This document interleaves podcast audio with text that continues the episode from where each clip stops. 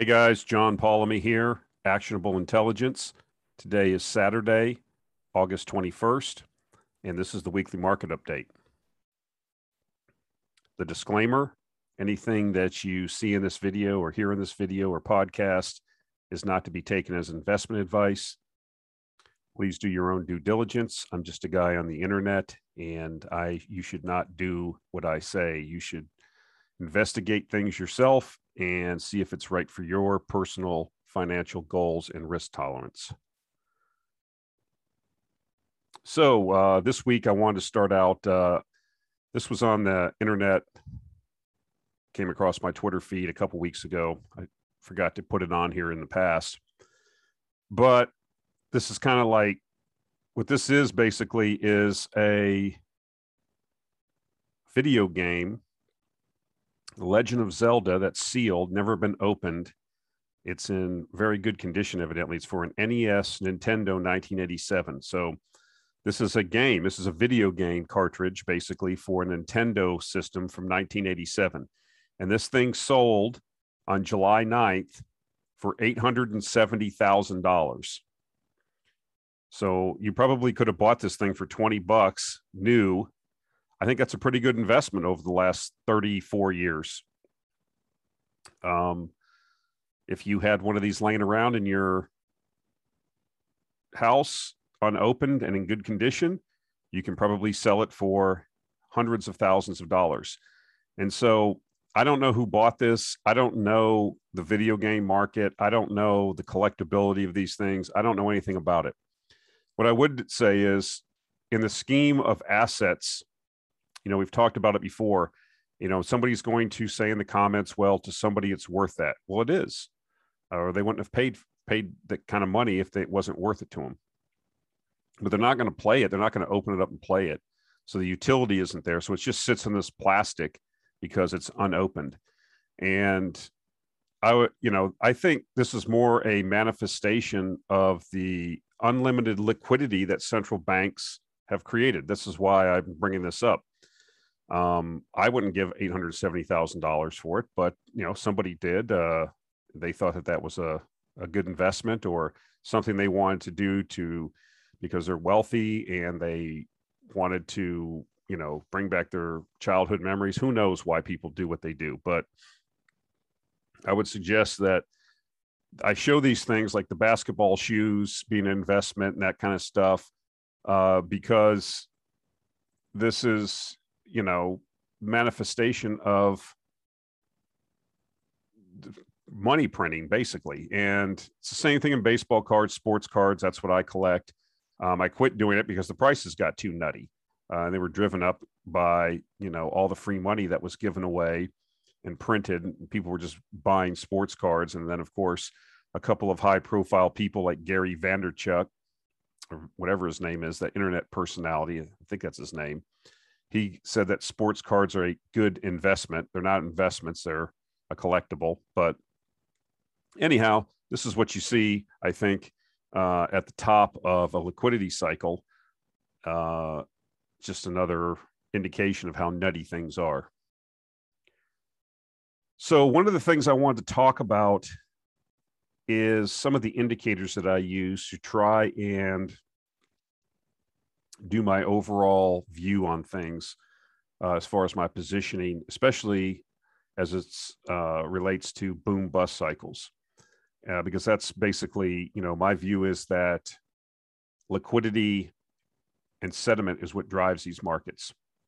So, yes, fundamentals over the longer, longer term, but in the short term and intermediate term, I believe sediment and liquidity is what drives things. So, this is the Bank of America US high, high yield index option adjusted spread. This is basically a spread between your treasury securities, your 10 year treasury um, note, and high yield junk bonds. And so obviously you can see the shaded sections are when we've had recessions. This is the 2008 great financial crisis. This is the 2000 bubble. This is the COVID, this is bug 19 uh, panic. And so, what typically you see, you know, the spread is down, you know, at three and a half, four, something like that.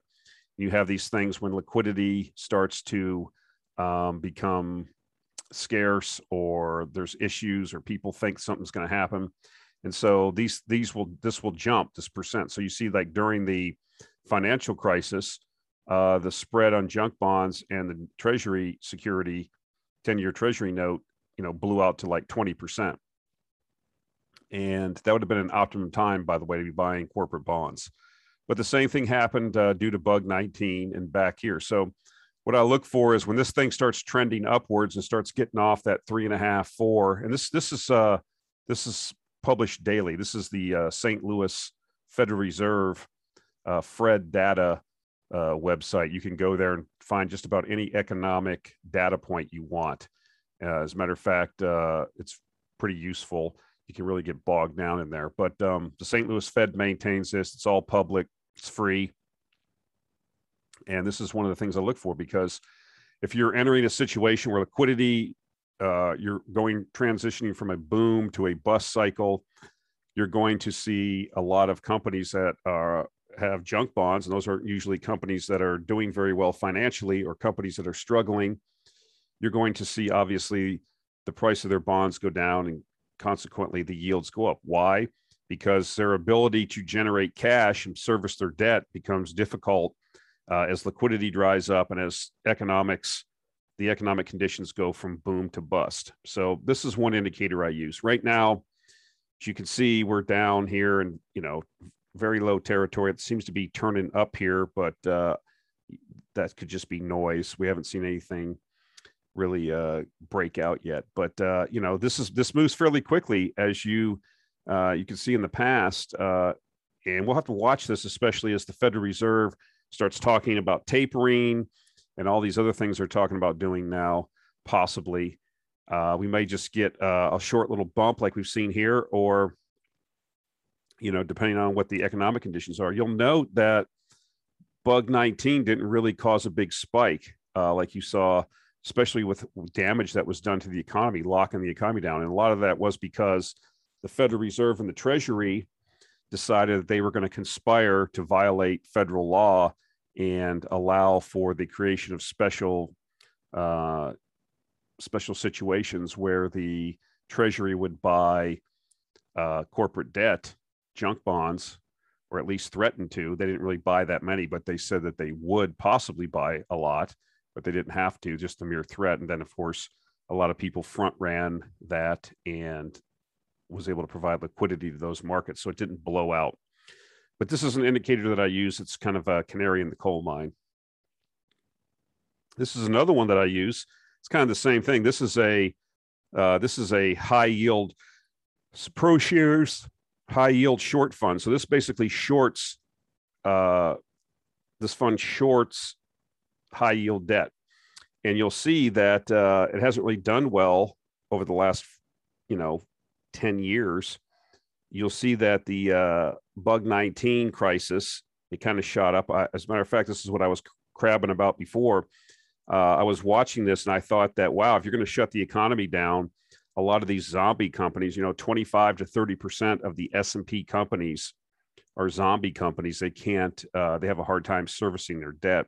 And I thought when you lock the economy down, you would have such a, uh, an issue that this would come to the forefront. But as I previously mentioned, you know the Federal Reserve anticipated that, conspired with the Treasury, and they were able to limit the damage here. Uh, so you saw this little spike. You would thought you would have thought that this would have been like blown out. That a lot of companies would have uh, not been able to make their payments, and it would have been an issue, and defaults would have soared. But of course, that wasn't the case. And you can see currently, I mean, we're at record lows here. I mean, for this particular security, because the uh, there seems to be a lot of complacency in the markets and a lot of liquidity out there. And so there's really no indication that we are, you know, if this if this started to uh 50 days started to cross over this 200 day and this 200 day bottom to started moving up, maybe I'd get a bit worried. If this traded above the 50 day, uh, then I would get worried. But you know, we've seen time and time again where anytime this has gotten a little bit of, I believe this is when they had the last taper tantrum um, a few years ago. Uh, and, you know, or maybe that was right here. I'm sorry, right here. You can see these are just little hiccups because, you know, they reversed their positions very quickly. This is when, uh, I believe, when Trump got elected, if I'm not mistaken. And so there's little hiccups here, but you know, in the end, we've had so much, we've had these zero rates since the great financial crisis. This chart only goes back to 2012. I could have expanded it further, but you get the point. There's really no liquidity issues out there right now. This is another thing that I use to try to anticipate if there's uh, real liquidity issues.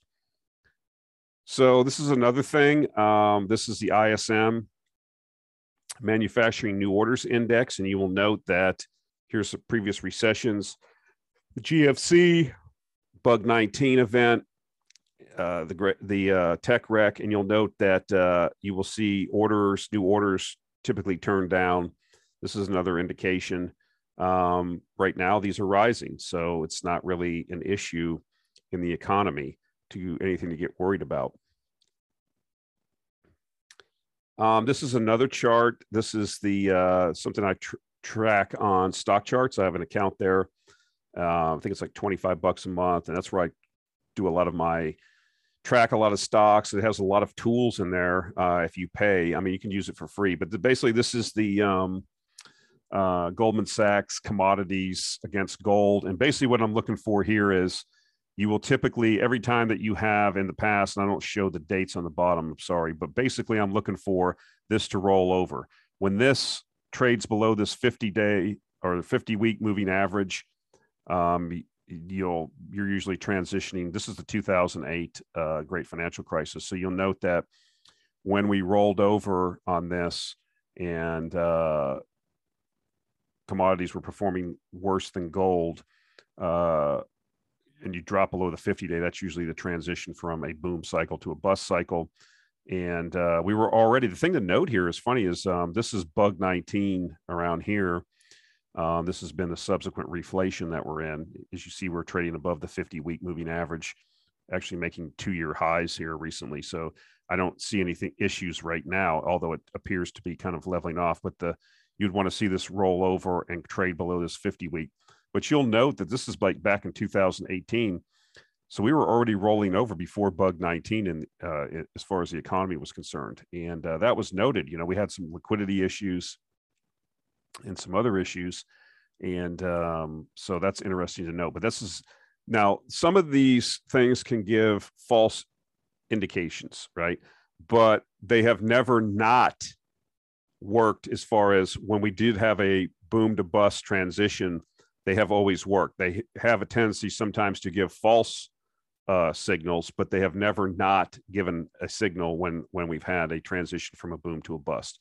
And so the point is is that um, the point is is that there's a lot of noise in the market in the short term. Like oil's down the last couple weeks, and so are commodities over the since uh, a couple things have happened recently in the resource markets.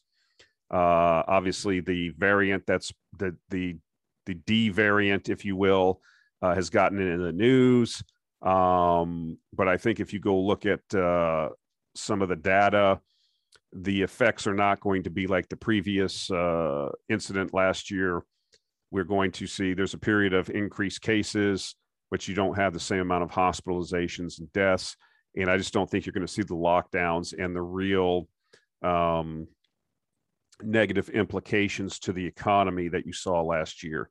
And that's a perfect example is India. I mean, India was in the news a couple months ago. If you re- if you recall, you may not recall, but it was like you know doomsday, blah blah blah. And then if you go look at the case counts now, if you look at Worldometer, the cases have collapsed, the deaths have collapsed. If you look at the um, PMIs and ISMs and things like that, the economy's roaring back already uh, in India. And so I suspect the same thing will happen in these other countries. Uh, we will go through this spike of cases. It usually, based on some of the uh, statistics that I've been seeing, about a 12 week period uh, from top, from beginning to end. We're probably in the middle of that right now in the US. It looks like some of the states are rolling over already. And I think once that narrative takes hold, uh, you will see uh, the bottom in some of these things and maybe uh, be looking forward to additional rally because nothing I see on the liquidity front and sediment wise has not been uh, damaged sufficiently to change my view. And that's why you got to have you got to have some kind of methodology you're using uh, to try to track these things. So you're not just getting whipsawed in and out.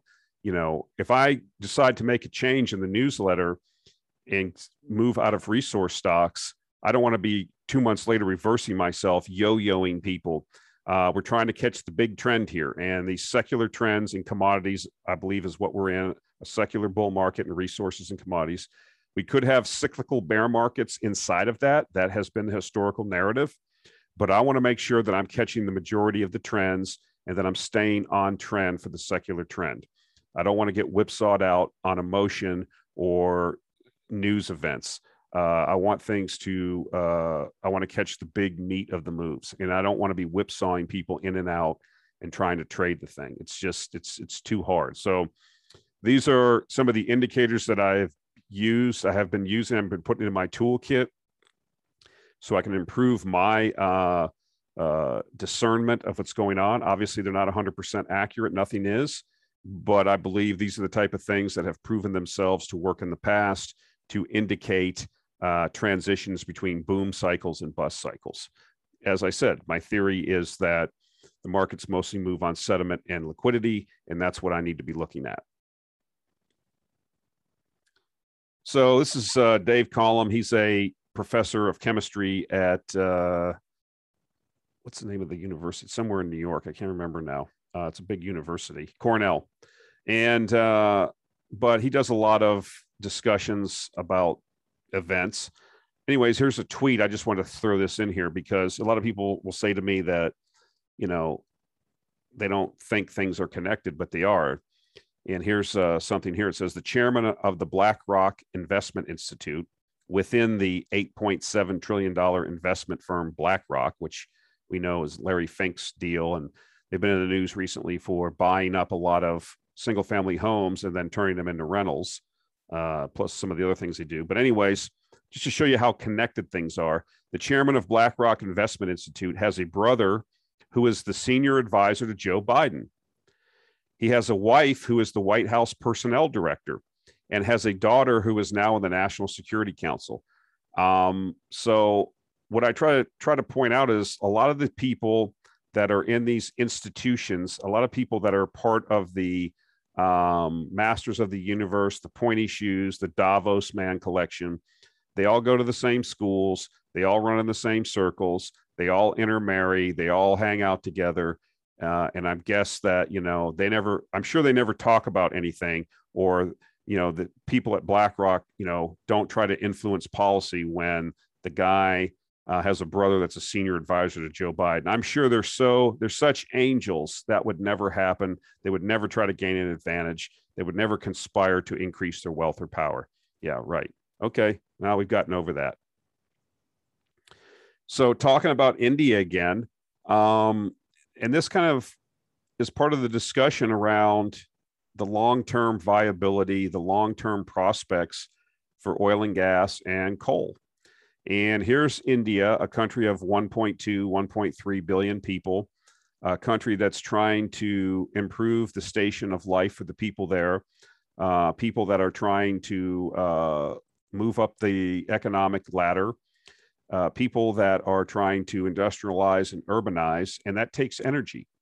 It takes concentrated, reliable, relatively cheap energy. So, what are what are India's total primary energy consumption by fuel type? Well, well over 40% of the primary energy consumption in India is coal, um, followed by petroleum and other liquids. So right there, you're talking between coal and uh, oil and gas. You're talking or coal and oil, petroleum you're talking about 25 plus 45, 70%. And then they have biomass and waste, which is 20%. And then uh, natural gas, which is about 5%. Hydro and nuclear are like looking like they're in the single digit, low single digits, and renewables on the bottom. And so you see the point is, is that regardless of what the US and the EU and the rest of the um, self-hating people in the West do as as it relates to energy, these emerging markets are going to uh, using for a long time massive amounts and growing amounts of hydrocarbons. And uh, they've said that. The I've talked about that in previous videos where the energy minister of India has plainly said that not only will they use it, it's a it's a moral imperative that they do that uh, because of the poverty they have there and to better people's lives. So when we talk about getting rid of or putting sanctions or the zeitgeist of shaming oil companies and coal companies and pension funds divesting, that's all very good in the West, and the West will pay the price for that with higher energy prices and less manufacturing and less uh, their standard of living will stagnate and possibly go down. That will not be the case with people in the East and people in emerging markets. Uh, they're not going to sit by and go along with this just because a bunch of demented people in the West seem to think that, you know, this that's the policy you want to follow. I mean, you're already rich. It's easy to make uh, dumb proclamations. So this is a chart just to give you an example. Here's an opportunity. You know, you see the yellow line, if you will, or the line that's spiking to the right. That is the uh, Newcastle coal futures uh, coal prices at the Newcastle port in Australia. You're up to like uh, $172 a ton. And what you have below that is the stock price of the coal company. I forget what WHC, what the symbol is. Um, but it's a coal company that trades on the Australian exchange. You can see that going back at least to 2009, the share price of this particular coal company pretty much tracked the Newcastle coal price. Um, you can see that uh, even back when coal prices were you know $120 a ton this particular company was trading at probably almost double what it's trading now. And now you have prices spiking. And uh, i guess what, what i'm saying is this is a pretty obvious divergence.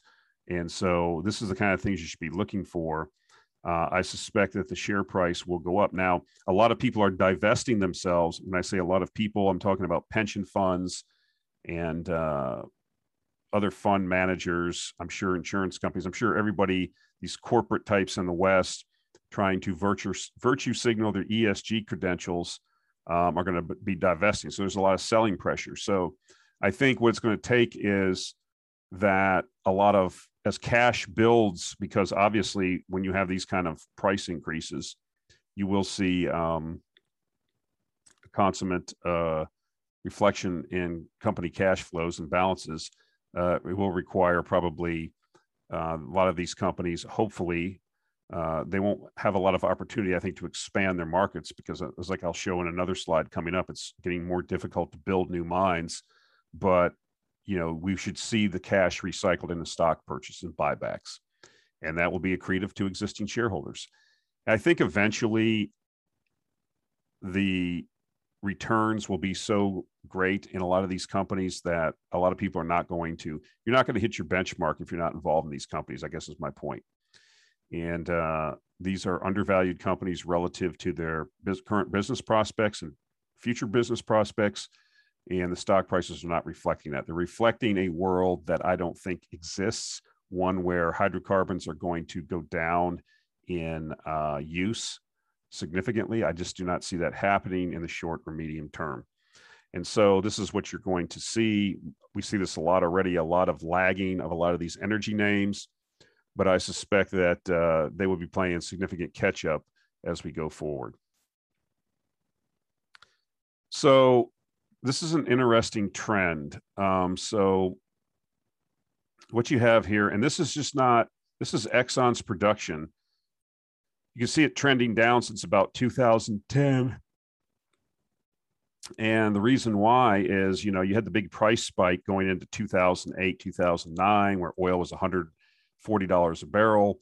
I'm sure a lot of projects were sanctioned. You saw them probably come online over the subsequent two or three years uh, after those high oil prices. You see where Exxon's production peaked out at about four and a half million barrels per day of oil equivalent and it's been a steady decline since. You're now at the lowest levels of oil production at Exxon since the merger with Mobil.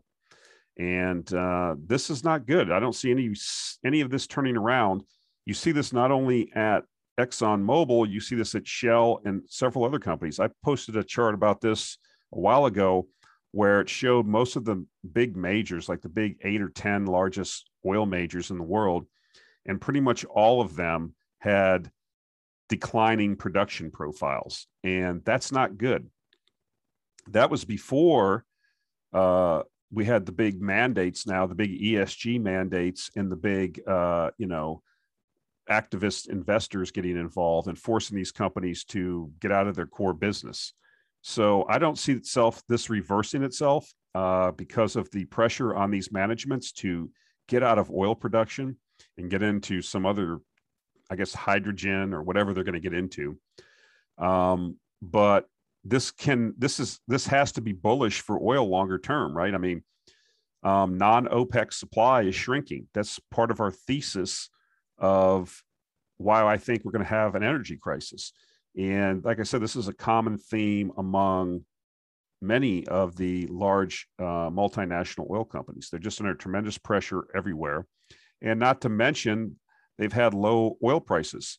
And they've been, you know, it's hard to go and sanction new projects when you have certain hurdle rates you have to beat and returns on investment, and they're just not there. Now, I suspect that you know when oil's 150 or 200 dollars a barrel and it's there for a while or well over 100 for some sustained period of time obviously capital will come back into the market. Um, low prices cure low prices. So but you know the oil services industry is an, going to be another benefactor of that. It's so atrophied. It's like you know it's when i was in the navy i used to be a power lifter. This is kind of an interesting story that kind of ties into this. Um, and I used to do, I was into like all these strength strength competitions. Like um, in addition to powerlifting, I would do like Scottish Highland Games. I would do um, arm wrestling.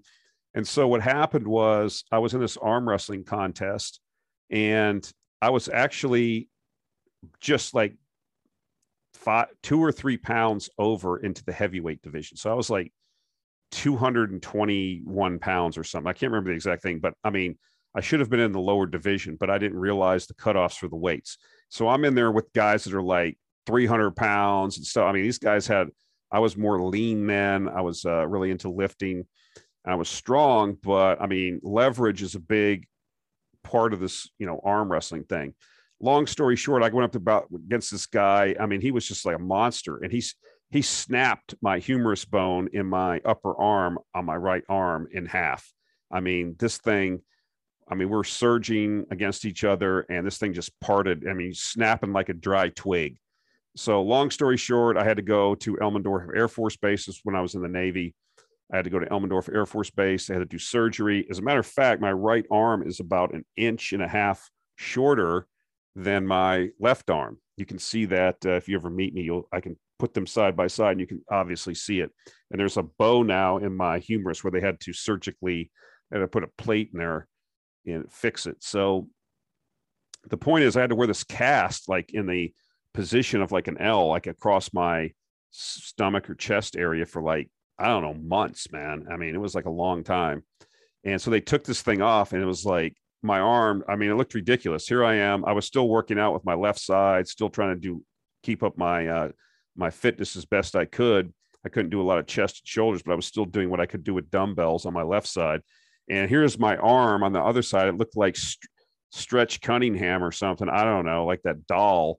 I mean, I had this skinny little right atrophied uh, um, arm on the right. And, you know, it took a long time for that to come back just to get where I could straighten my arm out took like a month because it had, you know, the ligaments and stuff were there had been no exercise there, so everything had just shrunk. I looked like a concentration camp victim arm. It was totally bizarre looking and weird. So, anyways, I was able to bring it back. It took time and it took effort. Well, it's the same thing with like oil services, right? They've atrophied. They've been in liquidation.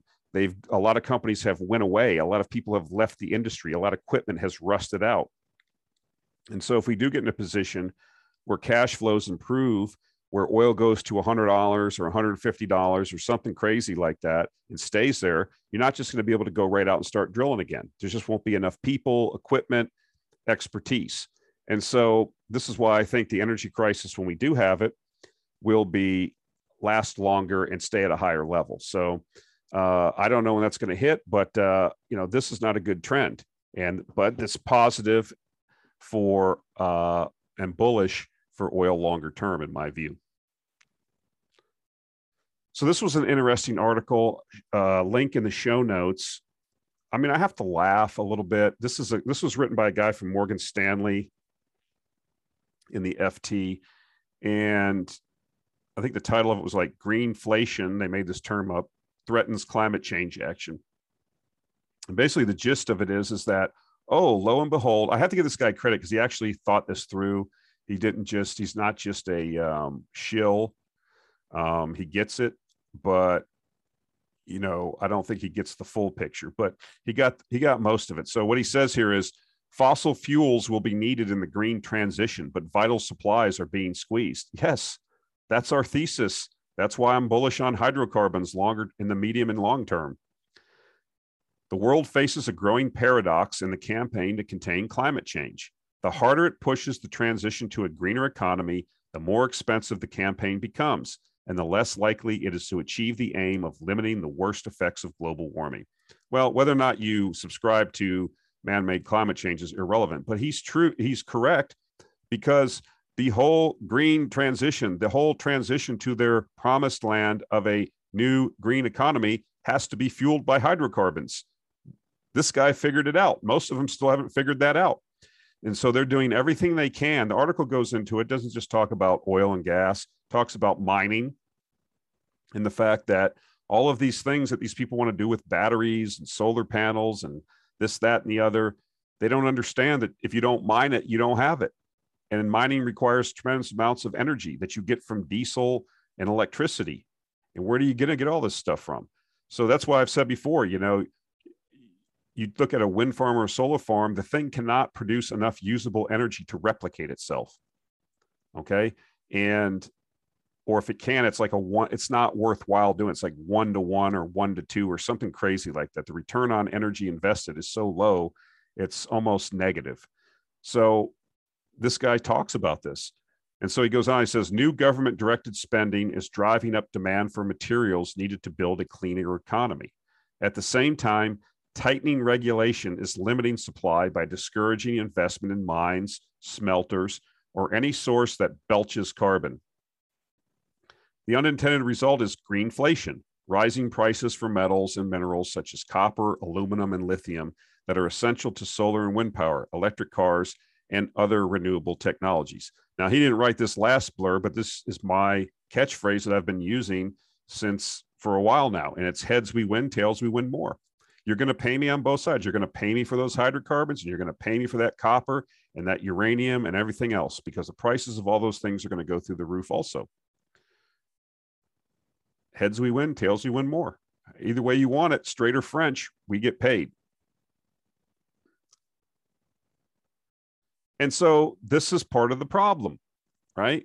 The Canadian government rejects new met coal mine. Well, what is met coal? Metallurgical coal is used for making coke. What's coke used for? Coke is used in the steelmaking process in the oxygen blast furnace to convert pig iron into uh, process that leads to making steel. And 70 to 80% of your steel is made that way still. Now, yes, there's emerging technologies. They have a plant, a test plant in Sweden that uses hydrogen and all that. I get it. Where do you get the hydrogen from? No one talks about that. It, the energy required to get the hydrogen probably costs you more than just go ahead and using met coal. But long story short, people don't get it. And so here we are again, where, you know, we've talked about in the past, you know, if you have an existing met coal mine that's operating, you're in the cuckoo bird seat. Why? Because it's getting increasingly difficult to open new mines. And who's going to put up the millions and hundreds of millions or billions of dollars with no certainty of any return because the governments are doing everything they can to keep you from bringing these things on. But yet, out of the other side of their mouth, they're talking about they want this green transition. So this just shows you how stupid politicians are. They don't really know what they're talking about. They just say stuff. And in the end, you have to approach the markets and you're investing and speculating based on facts, not what you wish to happen. These politicians just are looking to get reelected based on a two and four year election cycle. And so they don't even know what they're talking about. They probably can't even do simple math. They don't know what coking coal is. They don't know what met coal is and they don't look at this one individual mine. Now, it could be that this one individual mine show. I'll put a, a a link in the show notes so you can read this. It may be that this mine should not be operated, should not be allowed to come into existence because it is going to have a deleterious. Uh, it, it would have a deleterious effect on the surrounding environment. I don't really know. I'm not involved in it. I don't know. But what I'm telling you is, is that if every politician responds to every First Nations or environmentalist or any other lobbyist groups uh, desire to stop every project, you're going to have a heck of a time building out the new green economy, unless you're going to get everything from, you know, third world countries where there are no uh, controls in place, like Congo and these other places, you know, or get your polysilicon from Western China, where there's allegations of slave labor being used, which is causing a big problem for the whole solar supply chain. So here's what the article says Following a rejection of the Grassy Mountain Metallurgical Coal Project in Alberta by a joint review panel last month, Benga Mining has now received a second no, this one from the federal government. In a decision released on Friday, Jonathan Wilkinson, Canada's Minister of Environment and Climate Change, said that a review of all relevant information, including the joint panel's June 17th report, showed that the project is likely to cause significant adverse environmental effects that are not justified in these circumstances. And that very well may be true. I don't know the facts. I'm just pointing out that you're going to see more of this. I predicted we would see more of this and we will see more of it. The problem is is if you don't mine it, you don't have it. And how do you make steel for the wind turbines? How do you make um, steel for the different components that you need for your green revolution?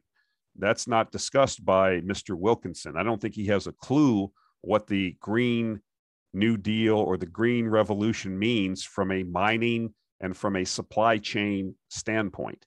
But he's going to find out. We already know we're going to get very wealthy from it. Heads we win, tails we win more. Benga, a subsidiary of Australia-based Riversdale Resources, wants to invest 800 million to build an open pit operation at Grassy Mountain with a 23-year mine life. Excuse me.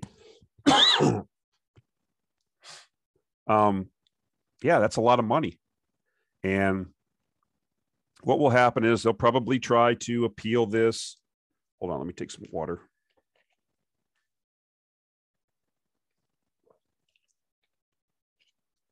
They'll probably try to appeal this and mess around, and maybe the government will change and blah, blah, blah. It's the same thing, right? That happened in the US. You know, when the Trump administration came into power, it started reversing uh, a lot of policies and edicts that came from the previous administration. Now that the Trump administration's out, we have a reversal. We have this new administration that has constituencies that put the environment above everything else. So, um, yeah, you're going to have less supply of mined materials that are necessary for the green revolution. And I don't think that's given much thought or any thought. So, real quick, tanker fundamentals. This is uh, off Twitter. This is Calvin Froedge. Um, this guy actually runs that uh, service called Tanker Data.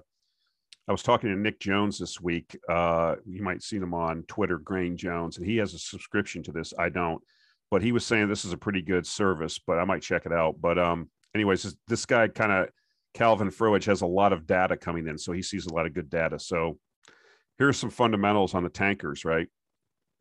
average age of the very large crude carrier fleet is the highest in 20 years. Suezmax, oldest ever. 25% of VLCCs and Suezmax, their ages are greater than 15 years. This is when, if you remember, I talked in the past, once you get 15 years and plus, you're starting to get into some very high costs to do your um, dry docking and your certifications because as a tanker gets older, it re- is required to go through more and more uh, stringent inspections and certifications because obviously the ship is getting older and they don't want these things springing leaks and having crude oil go all over the place. So, um, one of the things that's going on in these markets is that the order book for new tankers is also at uh, like decade lows. And a lot of your shipyards now are full until 2025 because uh, there's a lot of container ships. We've had the big the big move in container rates and shipping rates in the container fleet, and that's led to a lot of people putting in orders for more container ships, which will cause a bear market in that industry in a couple years. But regardless, talking about tankers, so what are the catalysts?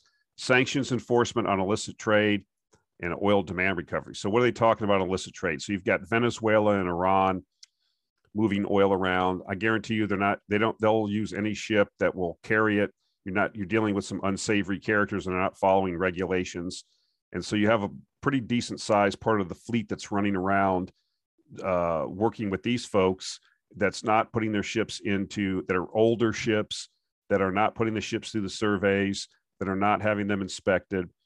And uh, you know i think either enforcing that uh, enforcing those ships into scrappage or um, lifting the sanctions on Venezuela and Iran, where they would then use come out from the dark and use tankers that are certified would also be a catalyst to remove a lot of these junk tankers off the market. And of course, the oil demand recovery. As we move back towards closer to 100 million barrels a day, we will see uh, more crude being moved around because, especially to the US, we aren't going to be producing as much crude internally as we did in the past. And of course, other countries growing their demand, China, India, all the other places that we've talked about before. So that will uh, hopefully be the catalyst. I also say 2030, IMO 2030, the new engine requirements and emission requirements for uh, ocean going shipping and how that plays into um, how people are going to look at putting a new ship. I mean, you're going to spend 100 or 200 million dollars, whatever it costs to build a very large crude carrier and you're not sure what type of propulsion plant you can put in there and whether it's going to meet regulations that haven't even been formulated yet.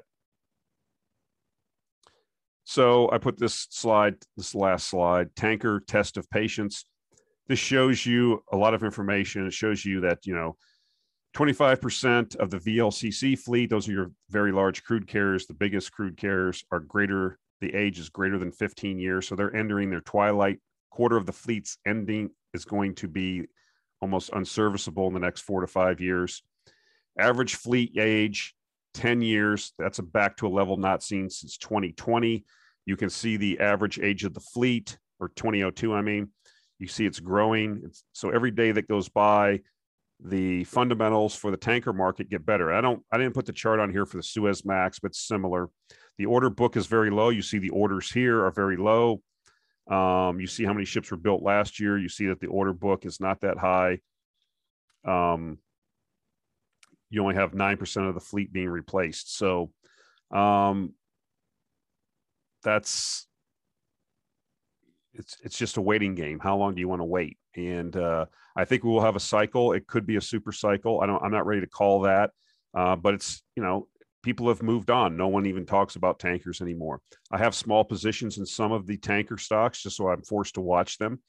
But uh, it, like I said, it's a test of patience and a test of will. Will it be worth it when the when this market does turn around? I believe as oil demand recovers and as OPEC adds production, as they've indicated uh, over the next uh, each month, I think starting this month, they're supposed to add 400,000 barrels a day of production um, I believe that that will lead to uh, sucking up uh, supply. So we'll see. We'll see what happens. We'll see what happens with the world economy. It's projected to continue growing, um, at least through the rest of this year and into the next year. We'll see if that takes place. That all requires energy, of course. A large part of that will be petroleum based. So just depends. Uh, the best thing to probably do is wait for these things to break out on a chart, as Paul Tudor Jones used to suggest. Watch them wait for a breakout, and then make your entry. All right, guys, that's it for this week. Um, appreciate the uh, continued views. Looks like um, uh, I have had some interest. I've separated the reality checks. You'll find that on other venues, which will be in these show notes. You can check if you're interested in the rants and the re- reality check portions, those will be available on venues that are a little bit more open to that discussion type. So that's it for this week, guys. Appreciate it. And uh, we'll talk to you next week.